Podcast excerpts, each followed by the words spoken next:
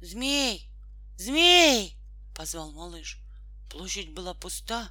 Всех, кто на ней только что был, как ветром сдуло. Бумажный змей взмахнул хвостом. Лови кончик! Малыш подпрыгнул, изловчился и поймал кончик хвоста. А теперь подтягивайся.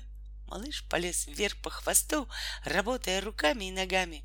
Молодец! А теперь держись за меня, как держался, и полетим! И они полетели. Когда они были уже высоко, малыш спросил. Послушай, змей, тебе тут тоже не понравилось? По правде говоря, такая свобода не по мне, ответил бумажный змей. Все-таки должен же быть какой-то порядок.